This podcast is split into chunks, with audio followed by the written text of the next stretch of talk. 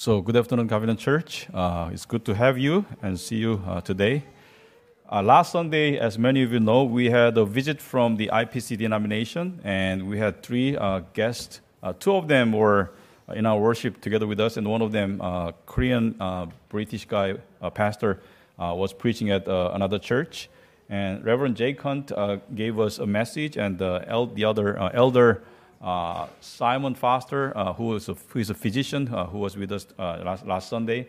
And then they thanked Covenant Church for our hospitality. And out of their uh, stay for seven days, uh, we took uh, the responsibility of taking care of them uh, Sunday, welcome dinner, and finding them hotels for Sunday night, and having the service with us today t- together on Sunday. So they seemed to enjoy very much while they were here and also had a great meeting with the leaders of the Korean presbytery, in which they expressed clearly that we operate in the framework of, uh, of the Bible and the Westminster Confession and the Book of Church Order. And it was clearly stated, and it was a great meeting uh, for our sake.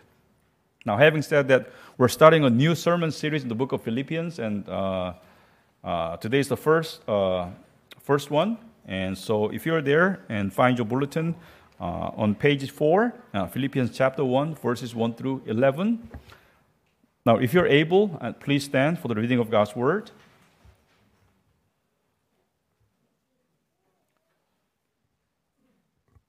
Philippians chapter 1, verse 1.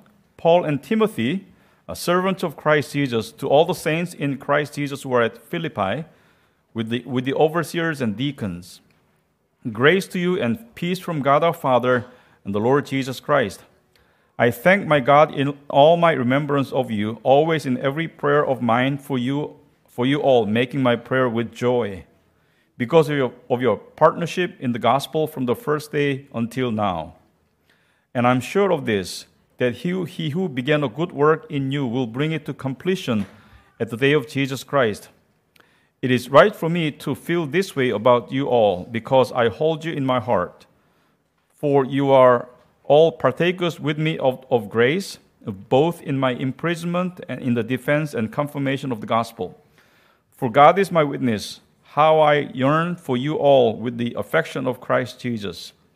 And it is my prayer that your love may abound more and more with knowledge and all discernment, so that you may approve what is excellent, and so be pure and blameless for the day of Christ filled with the fruit of righteousness that comes through Jesus Christ to the glory and praise of God. Uh, thus ends the reading of God's word.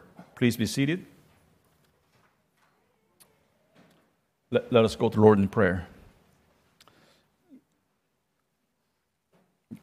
Gracious Heavenly Father, we come before you knowing and believing that you love us and you are the God of love at the same time, you're the God of righteousness.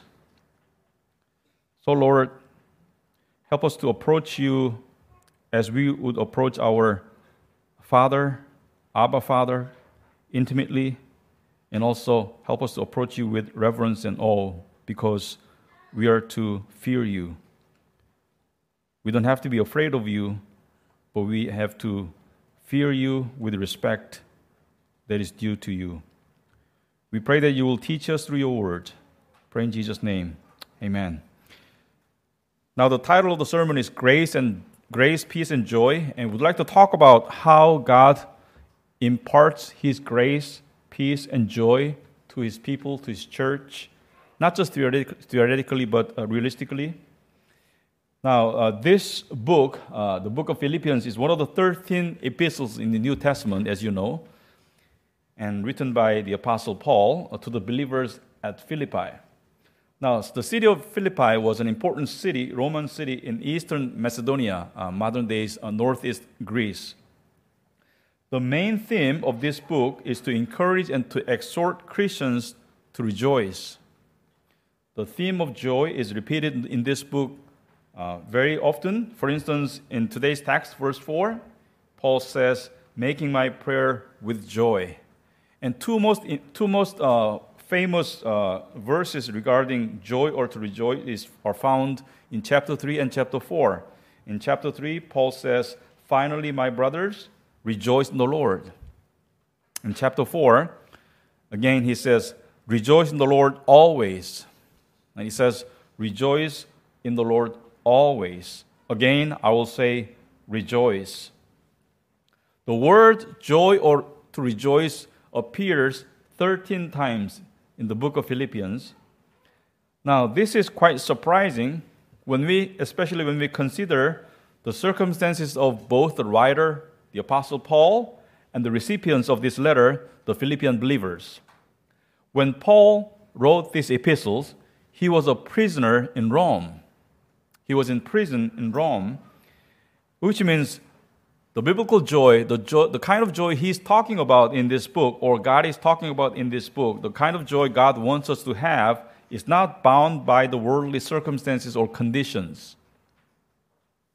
And the members uh, in the Philippian church who were exhorted and encouraged to rejoice, they were in, uh, how can I say, not bad necessarily, but very difficult situations as well. First of all, they were desperately poor. They were the word says extremely poor. We can learn about their situation from the book of, book of 2 Corinthians. Uh, let me read this uh, to you. 2, 2 Corinthians chapter 8, verse 1. We want you to know, brothers, about the grace of God that has been given among the churches of Macedonia. Now, the, uh, the Philippian church was in Macedonia. So, including the church at Philippi, the particular church that Paul wrote this epistle to. For in a severe test of affliction, talking about persecution, and their abundance of joy, talking about joy again in, in 2 Corinthians as well, and their extreme poverty have overflowed in a wealth of generosity on their part. You see, they were in extreme poverty, but they showed a wealth of generosity to help the poor, uh, poor believers in Jerusalem. So the Apostle Paul was graciously surprised at the contribution of the Philippians for the sake of the saints in Jerusalem. And also, the Philippians were also uh, being persecuted for the sake of Christ and for the cause of the gospel. We, uh, we will hit this uh, probably uh, in, in a few Sundays, but Philippians chapter 1, verse 29, Paul says, For it has been granted to you that for the sake of Christ you should not only believe in him, but also suffer for his sake. Engaged in the same conflict that you saw I had now here that I still have. Now, both Paul and the Philippian believers were in great suffering. They were being persecuted. And they were poor and they were being persecuted. But Paul says, rejoice. Regardless of the circumstances that you might have, regardless of the conditions you find yourself in the world, rejoice. Now, how could Paul and the Philippians rejoice in the middle of all these unfavorable and hard circumstances? Now, how can you and I rejoice living in this world that is filled with unhappy events? Now, we can complain about uh, the difficult uh, you know, things that happen you know, every day in our lives at your job, you know, at your work, I mean, at your, at your home now, people, whether they are believers or not, we human beings, we want to be happy and pursue happiness relentlessly. And that's what we do. A lot of times, what people try to obtain is happy feelings. You know, we want to have happy feelings through all sorts of things such as pleasure, self gratification, achievement, food, travel, SNSs, and so forth. However, not many people succeed in obtaining joy or happy feelings. A lot of people fail through the things of the world. Even if they succeed in achieving you know, so called happiness in the worldly sense through their relentless efforts, it's just temporary feelings, temporary happy feelings at best. It does not last. It's not deep enough. And the desire to rejoice or to be happy is not, not wrong. We want to be happy and we want to be joyful, we want to rejoice. As a matter of fact, God wants His people, His children, His beloved children, like you and me, to rejoice and to be happy. He wants us to, he wants us to rejoice and to be happy in the true sense. And this is one of the reasons why the, the book of Philippians was written. And there are reasons for Christians to rejoice, and there are things we Christians are supposed to be engaged, to be happy, and to rejoice to God's glory. Now, with these things in mind, let us study the text for today. In verse 1, it says, Paul and Timothy, servants of Jesus Christ, Christ Jesus, to all the saints in Christ Jesus who are at Philippi, with the overseers and deacons, grace to you, peace from God our Father and the Lord Jesus Christ. Now, I want to, I want to say this. You may have grace, peace, and joy together, but you cannot have just grace without having peace and joy. Or you cannot just have joy I mean, true joy without having grace and peace. Grace, peace, and joy, I think they go together.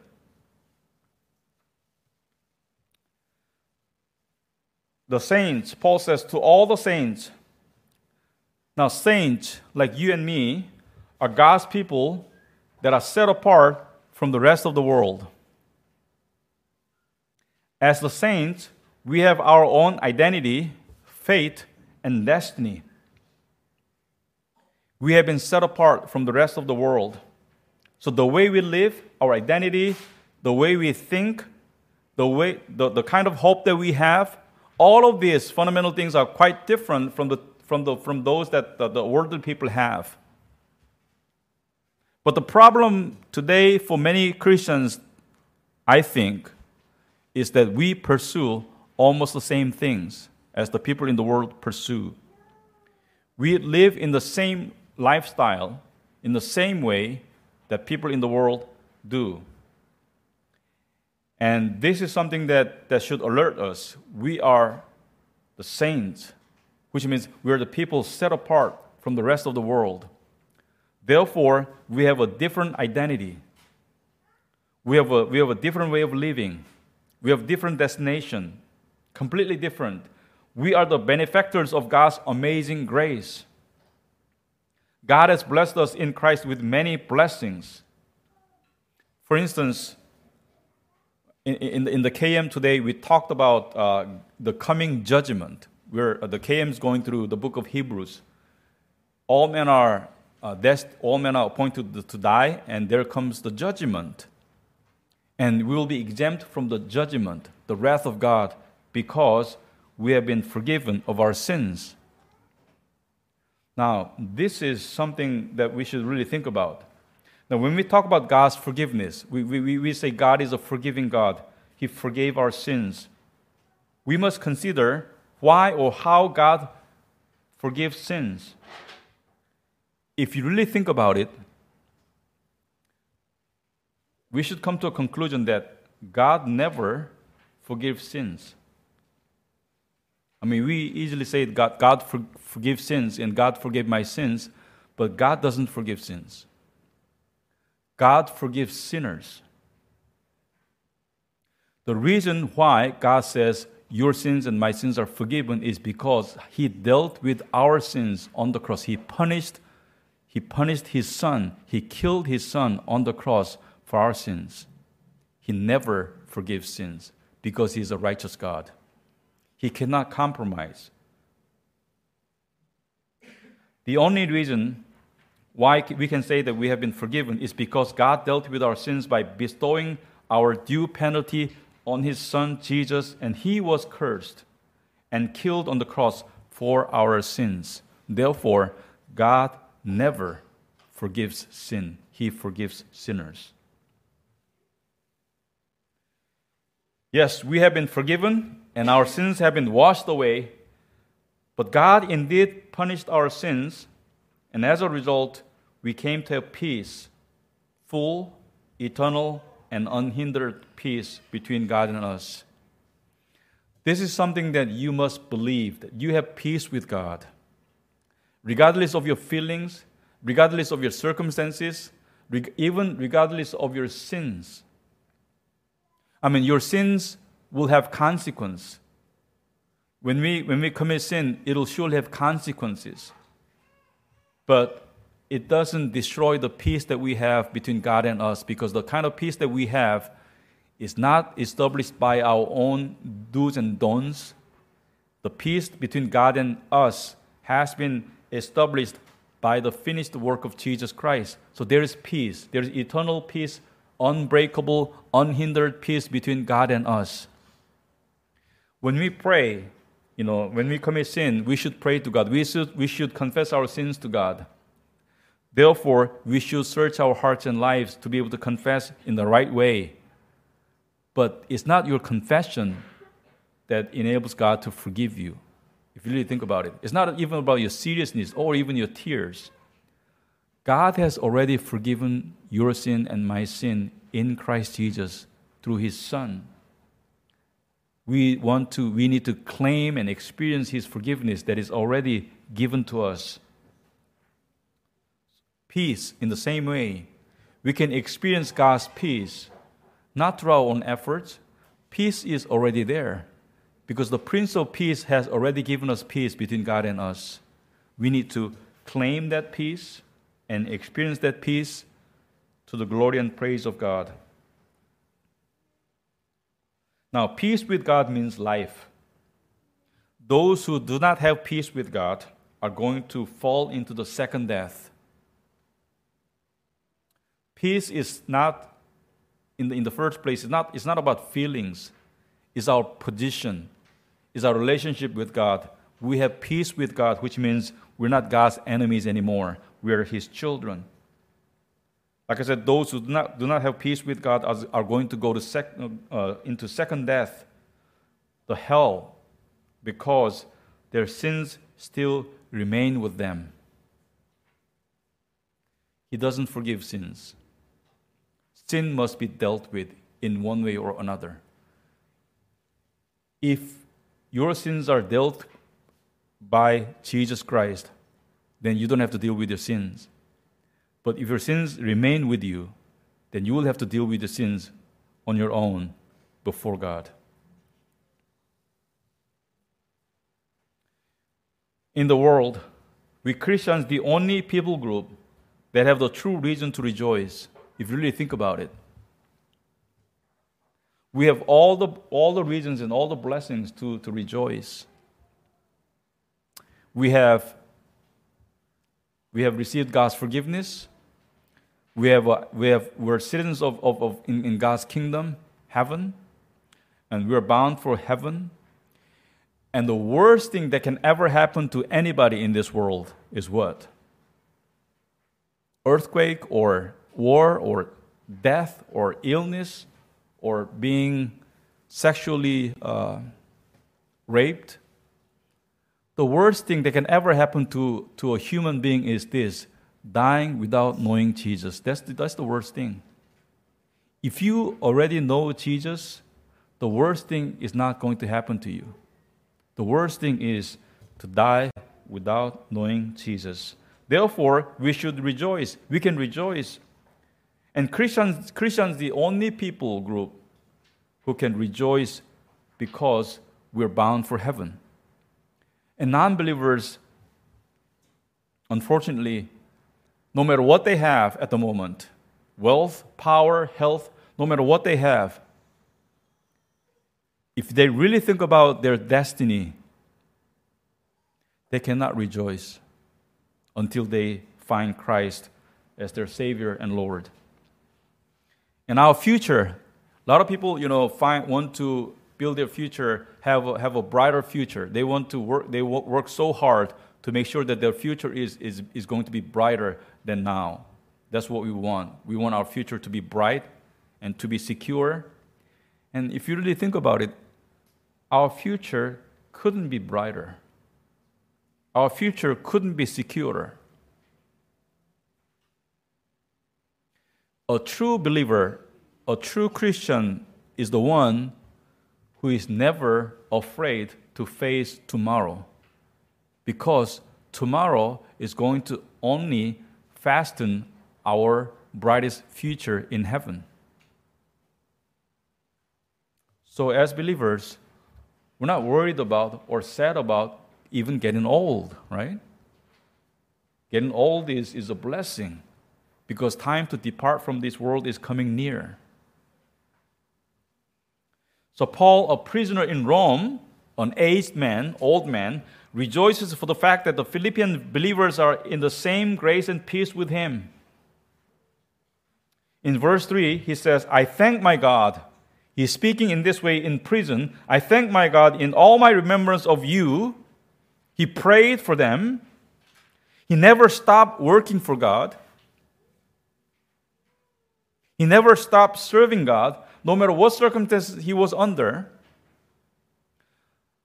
I heard about this woman who was paralyzed and who, who, she, can only, she could only talk.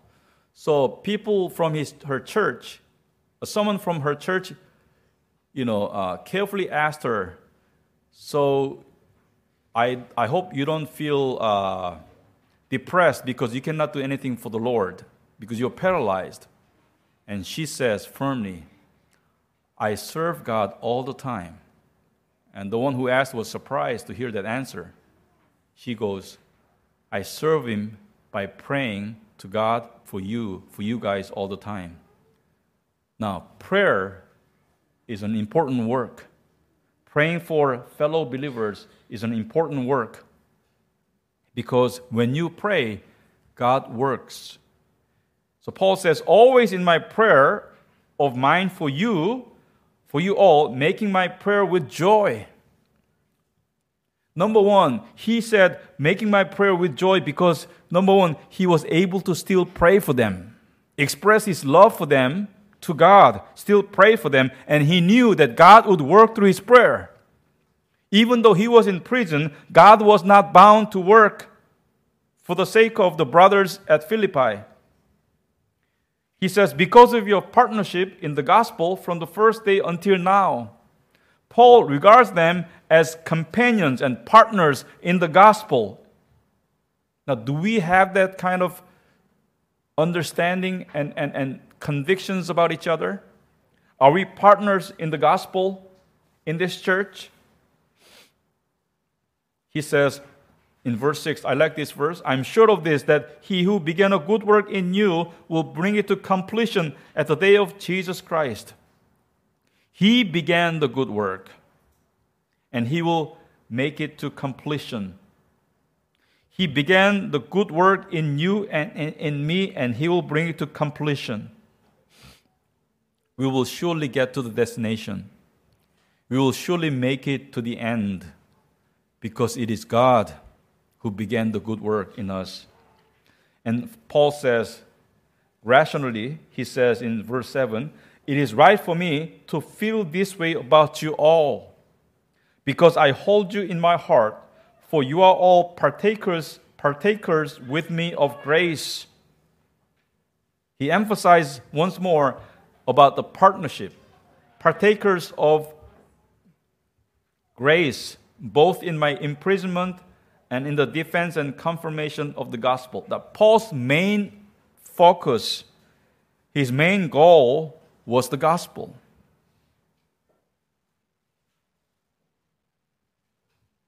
Partnership in the gospel means to live in the same truth, in the same grace and peace, and also to suffer for the same cause and to have the same hope. Now, what connects us as the body of Christ Jesus? Not our ethnicity, because look around, we're from different ethnic backgrounds. And what connects us as one body, as the body of Jesus Christ? What connects us? I think we need to focus on that. Not our language, even, because you know that I'm, English is not my, my first language. What connects us is the truth, is the gospel, is the life and death of Jesus Christ. That's what connects us. And we should be connected through that.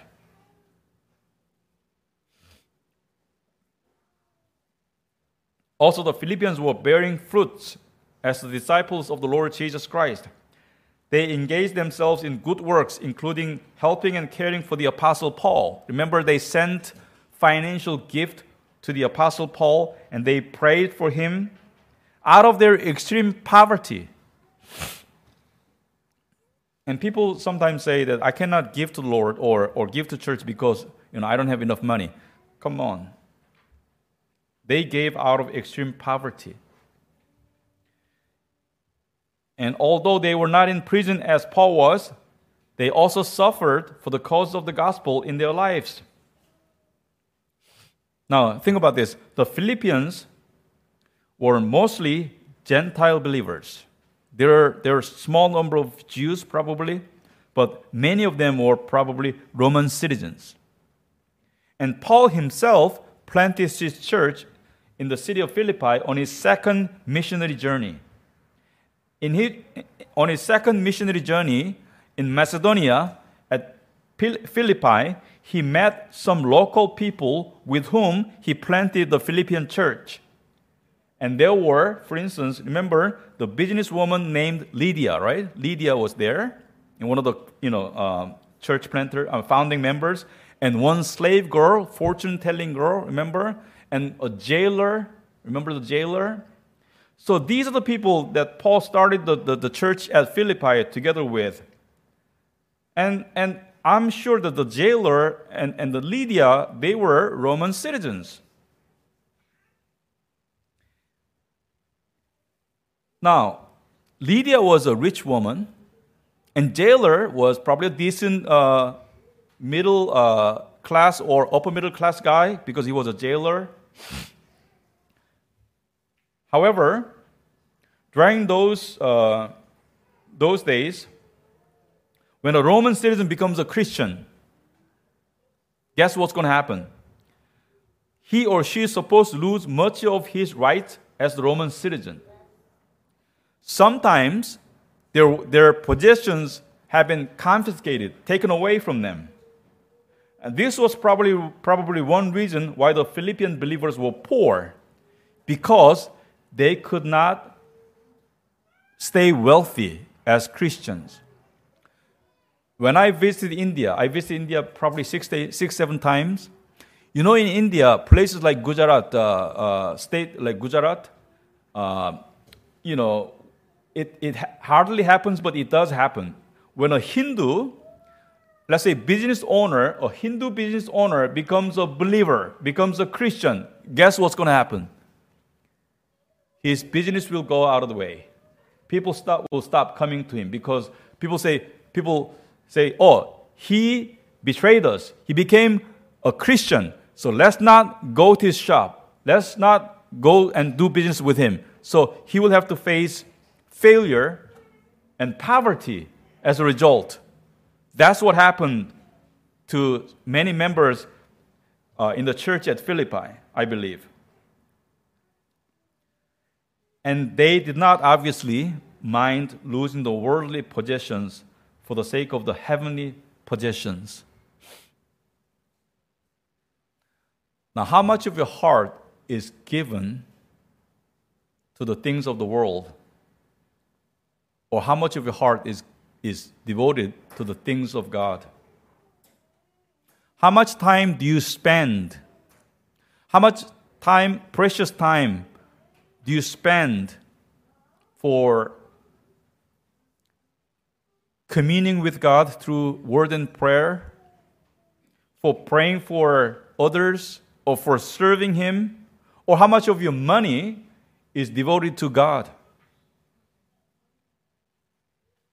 How much of your time is spent in the Bible or in Insta? Think about those things.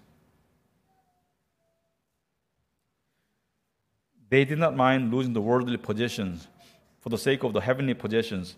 They were content, even. This is amazing in sufferings and trials because they were together in one faith and in one mind. As a matter of fact, the suffering and persecutions created oneness and unity among the Philippian believers. That's amazing. Remember, I, I think many of you know this story. When the churches in China, uh, uh, many house churches were persecuted in, back in 1990s, the Western church leaders offered to pray for them. We'll pray for you that persecution will stop. And the Chinese Christians responded by saying, Don't pray that the persecution would stop Pray for us that we may, we, we may endure because we need persecution. We don't want to become like you.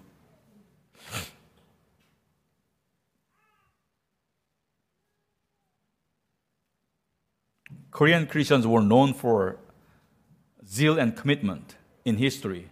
Not anymore. Look around. Korean Christians are not anymore, not, not no longer known for commitment and, and, and zeal. Why?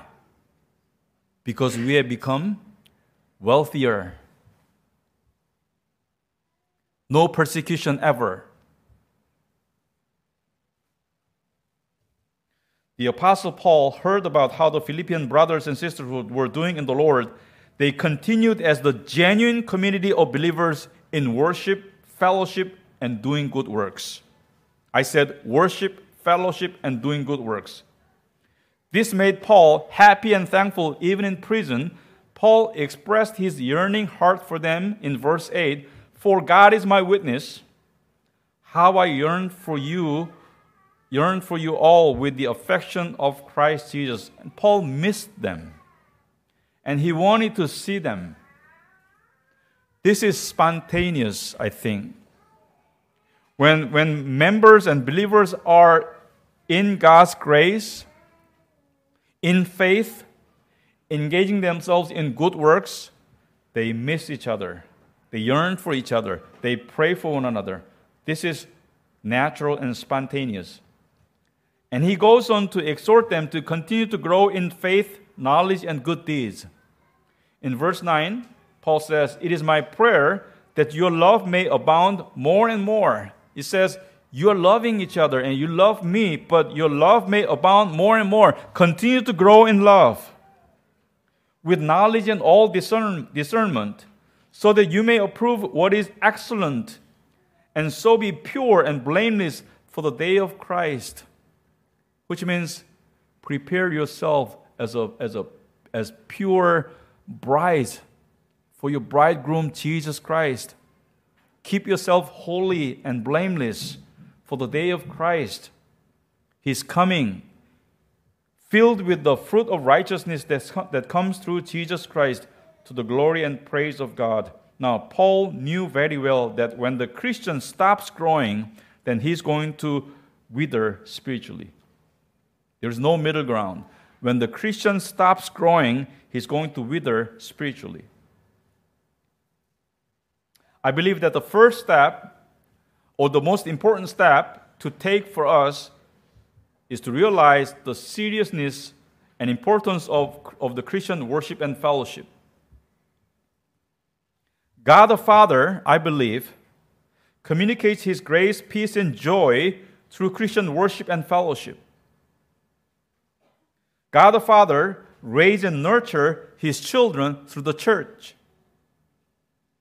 Therefore, outside of the church, life of the church, there is no way for the Christian to grow. The importance of church worship and fellowship. Augustine said, He who does not have the church as his mother does not have God as his father.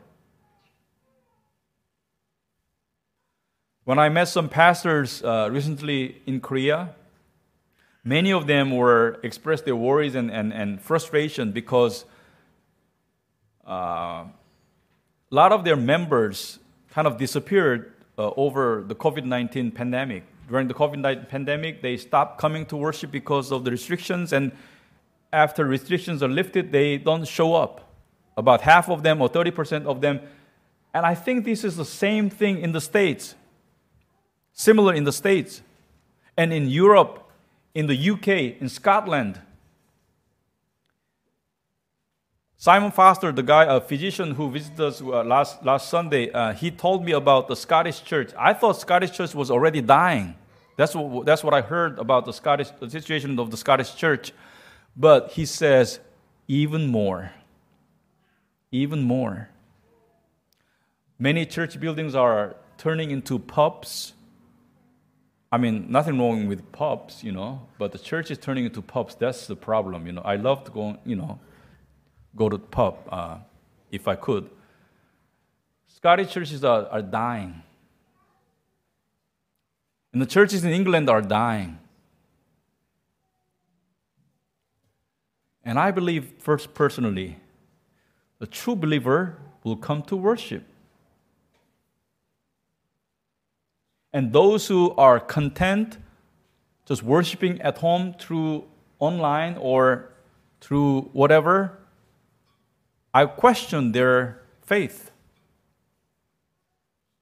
Because these days, you know, it was almost predictable uh, during the COVID 19 that uh, what you call the, the metaverse technology, uh, online church, was going to be an option for many people even after COVID-19 pandemic, and that is happening because in the states, for instance, there are you know job openings for uh, online pastors, which means they have congregation online, they play music online, they worship. You know, sermon is is pro, you know provided online, and giving of the offerings happening online. Everything is happening online. Online pastors. Now, what is wrong with that?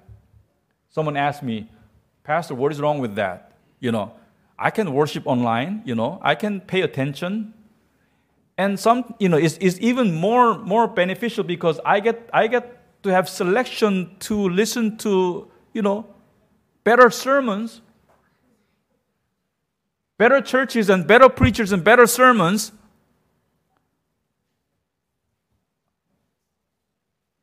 Let me say this when George Whitefield, a famous evangelist in England, he, he was known for his zealous preaching, right? In open field preaching, he preached to over 20,000 people.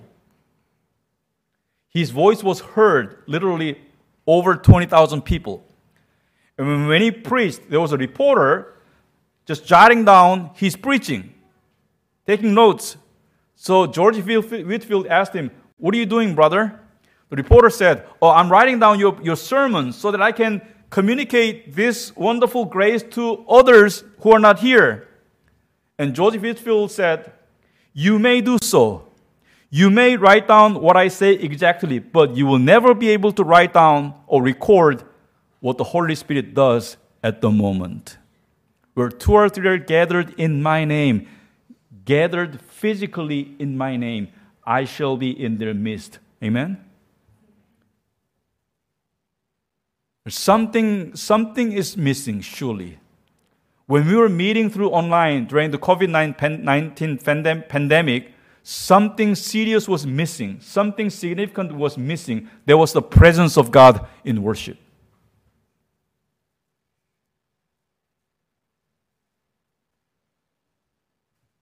So let me suggest some applications please regard the public worship as crucial in your life. If you want to have grace, grace, peace, and joy, public worship, like Sunday worship, should be crucial in your life if you're a believer.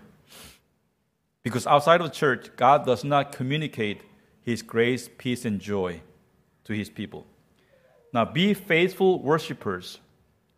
What does that mean specifically? Now, we need to show our reverence and fear of God by coming early enough to be prepared to worship God. Now, this is something that uh, the KM members are really striving to, uh, to improve. And today uh, was much better than uh, last Sunday because there were many who were habitually late for the worship. And you can, I mean, some things can happen. You can, you know, uh, there could be, you know, traffic jam, you know, things can happen. But if you're habitually late for worship, something wrong there. I don't think you're habitually late for work. Because if you're habitually late for work, you'll get fired. When you meet an important person, for instance, important meeting, who should go there first? Who should go there and wait for the other? The lower, right? Not the greater, the lower.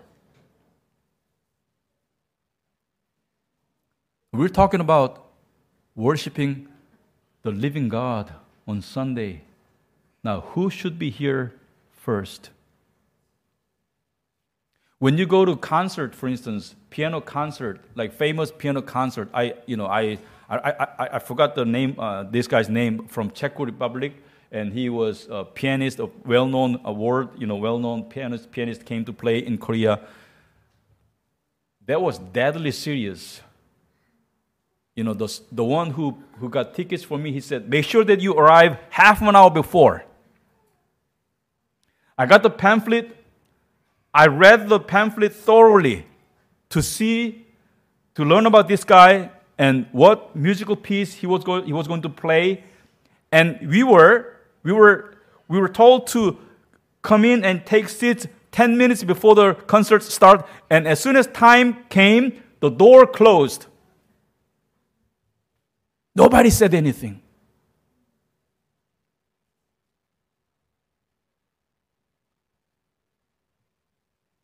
We need to have reverence for God. God cannot be mocked. So I said, I say, I suggest that better is, is, is a good idea to, to come here at least 10 or 20 minutes prior to the start of the worship on Sunday. Without question, God is greater than us. Therefore, we should be waiting for Him. And secondly, fellowship with fellow believers through small groups is not an option. I mean, you, you can have some appointment and, and you can, you know, uh, probably that appointment is something that you have to take care of. But in general, in general, Christian fellowship. Now, Sunday is probably for many, many of you, uh, city in the city life, today is the only day we can really have fellowship, you know, uh, through small groups. And I suggest that, you know, we're going, we're going to have leaders meeting, you know, maybe once a, once a, once a month or something. We can have, we can have like small fellowship meal as well. I think that's something that we're missing, having meal together. We should do something like that more often because uh, a lone ranger cannot expect to grow. A Christian lone ranger, you don't grow on your own. It, is the, it, it, takes the community. It is, it is in the community the Christians find their identity and opportunities to grow in faith and love. I met, uh, often meet some uh, people, Christian people, uh, many of them Koreans, who, are, who have much knowledge, theological nerd, who read and, and, and, and reformed theology and who want to argue with me, and who who, who, who even want to brag about their knowledge. And I say in my heart, come on, you're a bunch of babies. You do not know what you're talking about. Knowledge without love, knowledge without relationships, knowledge without getting to know people, that's useless. Thirdly, love and serve the church because she is the house of the living God. 1 Timothy 3 15, Paul says, You may know how one ought to behave in the, house of, in the household of God, which is the church of the living God. He says, The church of the living God, a pillar and buttress of the truth. This is, I mean, not this building. I'm not talking about this building, okay? I'm talking about us, the living stones, collection of living stones, the church is it.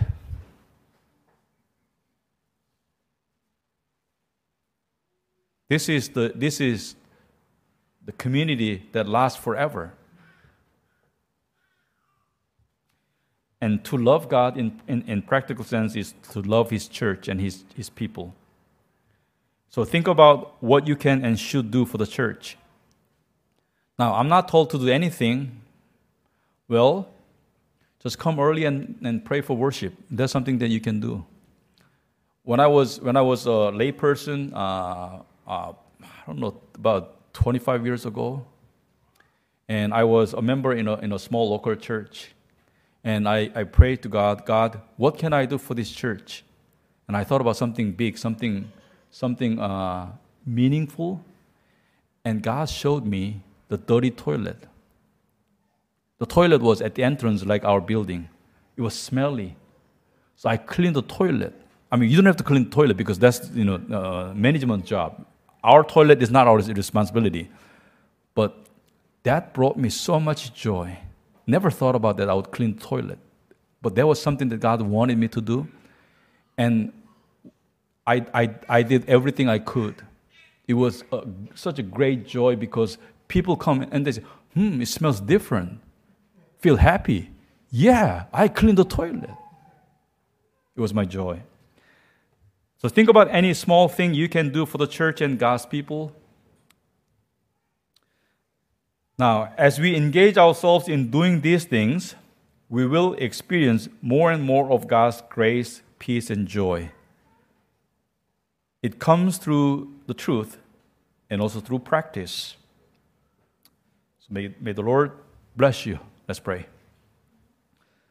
Heavenly Father, we thank you for this community. And since we are, uh, many of us are expats, uh, we have this mindset that we are going to be here temporarily, which is true. But the temporarily two, three years or, or four, five years is not small portion in our life. Lord, help us to be connected, united more and more through worship and fellowship and doing good works together. Lord, help us to grow together. As we grow, you will impart more of your grace peace and joy to your people. And thank you for your good intent for your church. We pray in Jesus' name. Amen.